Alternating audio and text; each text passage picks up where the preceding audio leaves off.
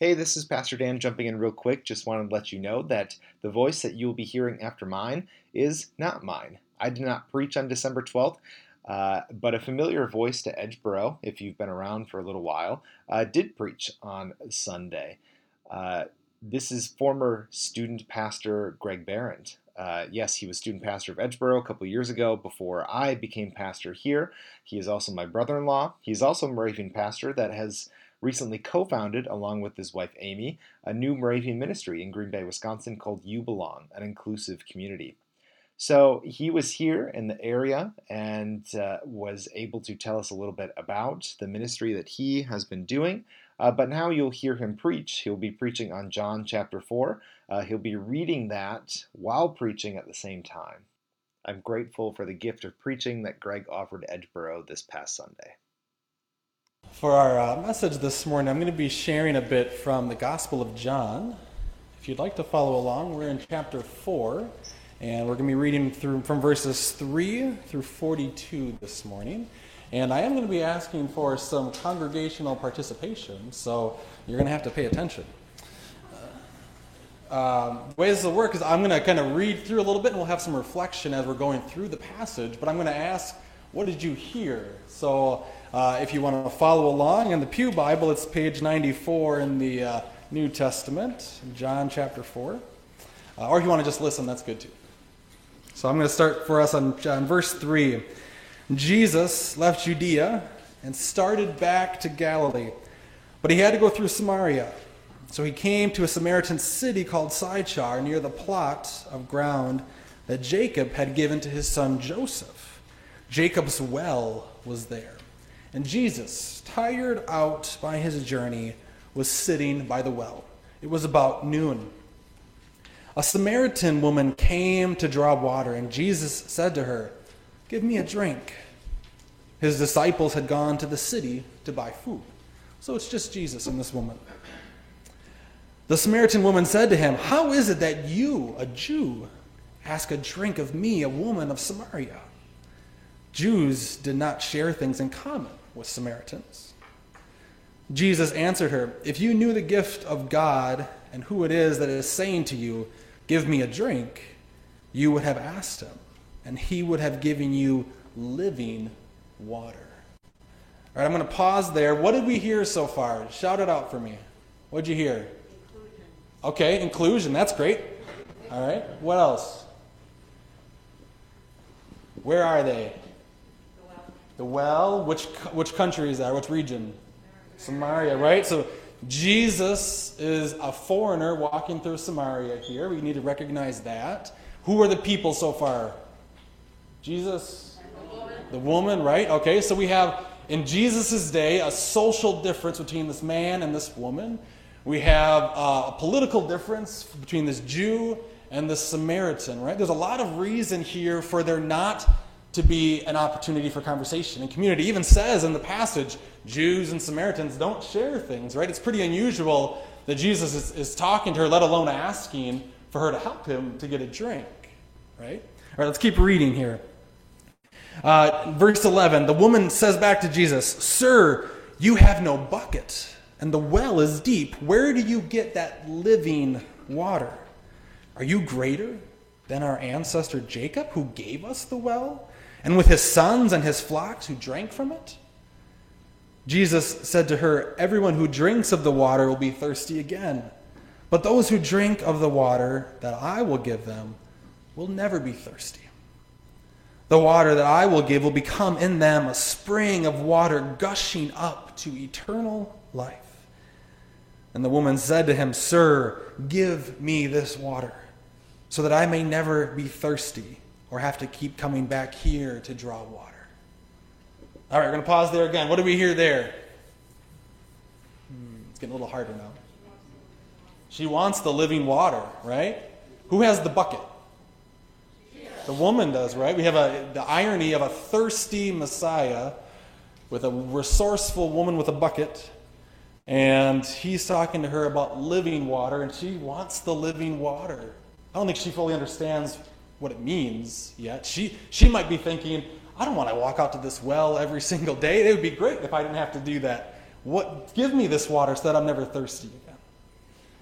But it's interesting, in the chapter before this, in the Gospel of John, Jesus has a conversation with a man named Nicodemus, who is a, is a Pharisee. He's a teacher of, of Jewish tradition. And in that conversation, there's some real theological, deep faith conversation. And yet, as he talks with Jesus, he kind of fizzles out a little bit in the conversation and kind of just says, okay, well, Jesus, let's, I, I think I have an idea what you're saying, let's just move on. And the conversation kind of ends. Here, with this Samaritan woman who Jesus doesn't really have a whole lot really to say, we would think instead they're about to enter into this really deep faith conversation that she begins. And here it goes. She said, uh, Jesus says to her, Go call your husband and come back. And the woman answered him, I have no husband. And Jesus responds, You are right in saying, I have no husband. For you have had five husbands, and the one you have now is not your husband. What you have said is true. The woman said to him, Sir, I see that you are a prophet. I'm going to pause there for a second. There's a chunk in that passage, and we tend to make some assumptions, perhaps, about the woman here, right? We hear she has had five husbands, and she's she's with another gentleman now. We don't we don't know the story. We make some some assumptions ourselves, possibly. But in, in Jewish tradition, granted she's not Jewish, but maybe uh, in Jewish tradition, you, if you married a brother and they died, you're supposed to marry the next brother. And if they die, you're supposed to marry the next one. And maybe she's married five brothers and the sixth one didn't want to marry her. We don't know. I don't know the tradition in Samaria. We don't know the situation. And so it's, it's unfair of us to make specific accusations there. But the important part for us to catch is the end of it. She says to Jesus, Sir, I see that you are a prophet. That's her response because Jesus just told her something about herself. And she's thinking, How do you know that? How do you know that about me? And so her conclusion is, You must be a prophet, someone who, who knows things that, that I don't know how you know them, but you do. Or have, or have not foreseen, or that you foresee that others can't foresee. That's her conclusion. Here comes the big faith conversation. She, she says to Jesus, Our ancestors worship on, the, on this mountain, but you say that the place where people must worship is in Jerusalem. And Jesus said to her, Woman, believe me, the hour is coming when you will worship the Father neither on the mountain nor in Jerusalem. You worship what you do not know. We worship what we know. For salvation is from the Jews. But the hour is coming and is now here when the true worshipers will worship the Father in spirit and truth. For the Father seeks such as these to worship him. God is spirit. It's Jesus saying that. God is spirit. And those who worship him must worship in spirit and truth. So I'm going to pause there again. So here's this woman saying, we, we think we're supposed to worship on the mountain, you're supposed to be on the temple. What's right? And Jesus, the Jew, doesn't defend the idea of you have to be at the temple in Jerusalem. No, Jesus says there's going to be a time, in fact, it's already here, where it doesn't matter worshiping on the mountain or worshiping in the temple. Well, you'll realize that God is spirit. And wherever you go, your sanctuary is with you, and God is with you. It's a radical idea in Jesus' time. And here's Jesus saying to her, God is spirit. And her response, the woman says to him, I know the Messiah is coming, who is called Christ. And when he comes, he'll proclaim all things to us. And Jesus says to her, I am he, the one who is speaking to you.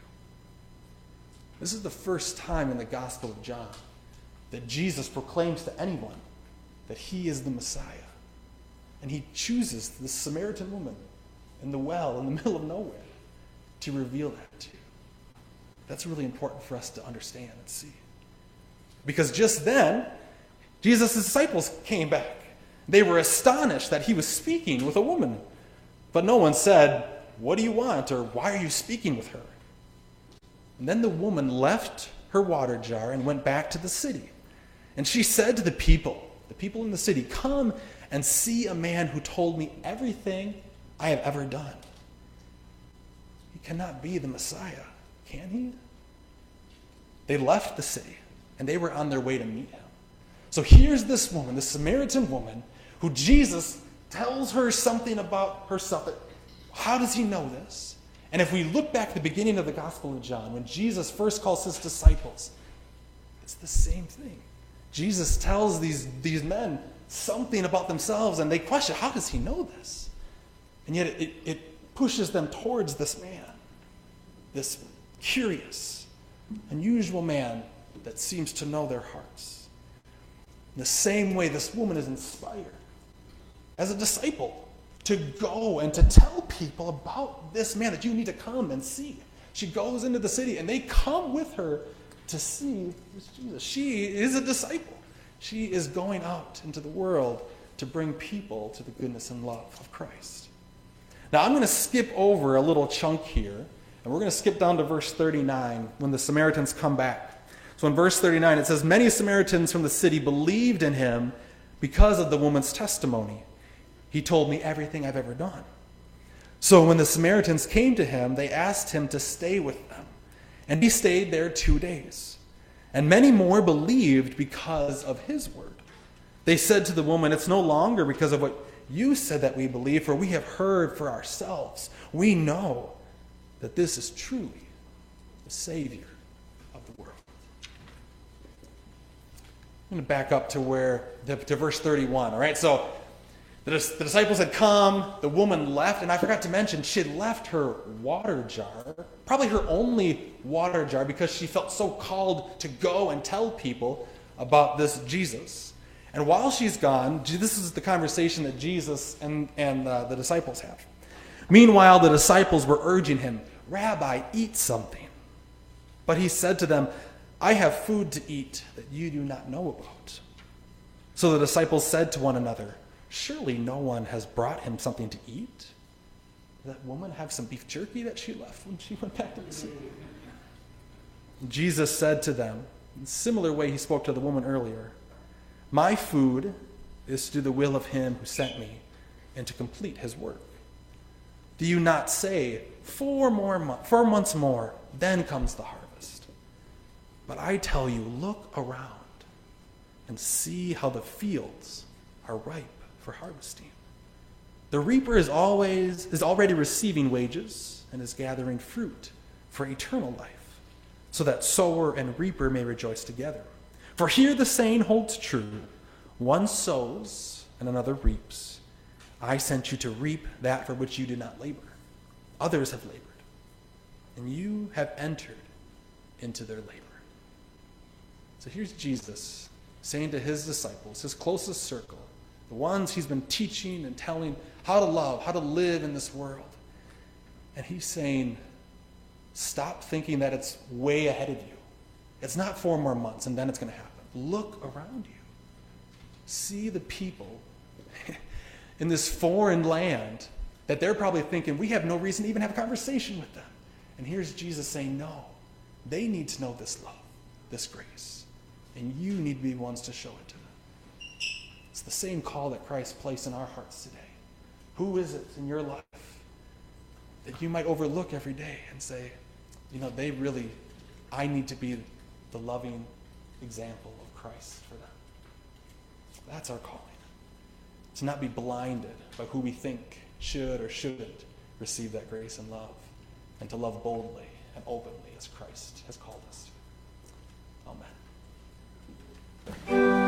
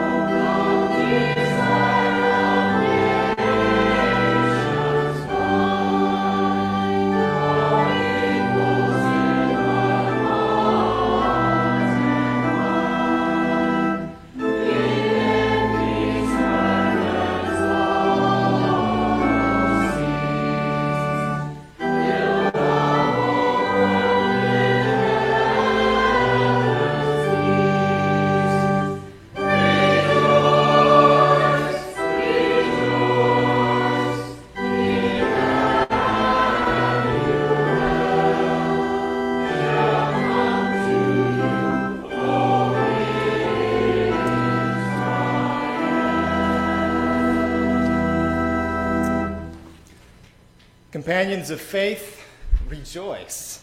And may, the, may our Savior of love open our hearts and arms and doors so that we might be ready to show hospitality and welcome all just as He first welcomed us. Go in peace to love and serve and welcome in the name of our Lord. Amen.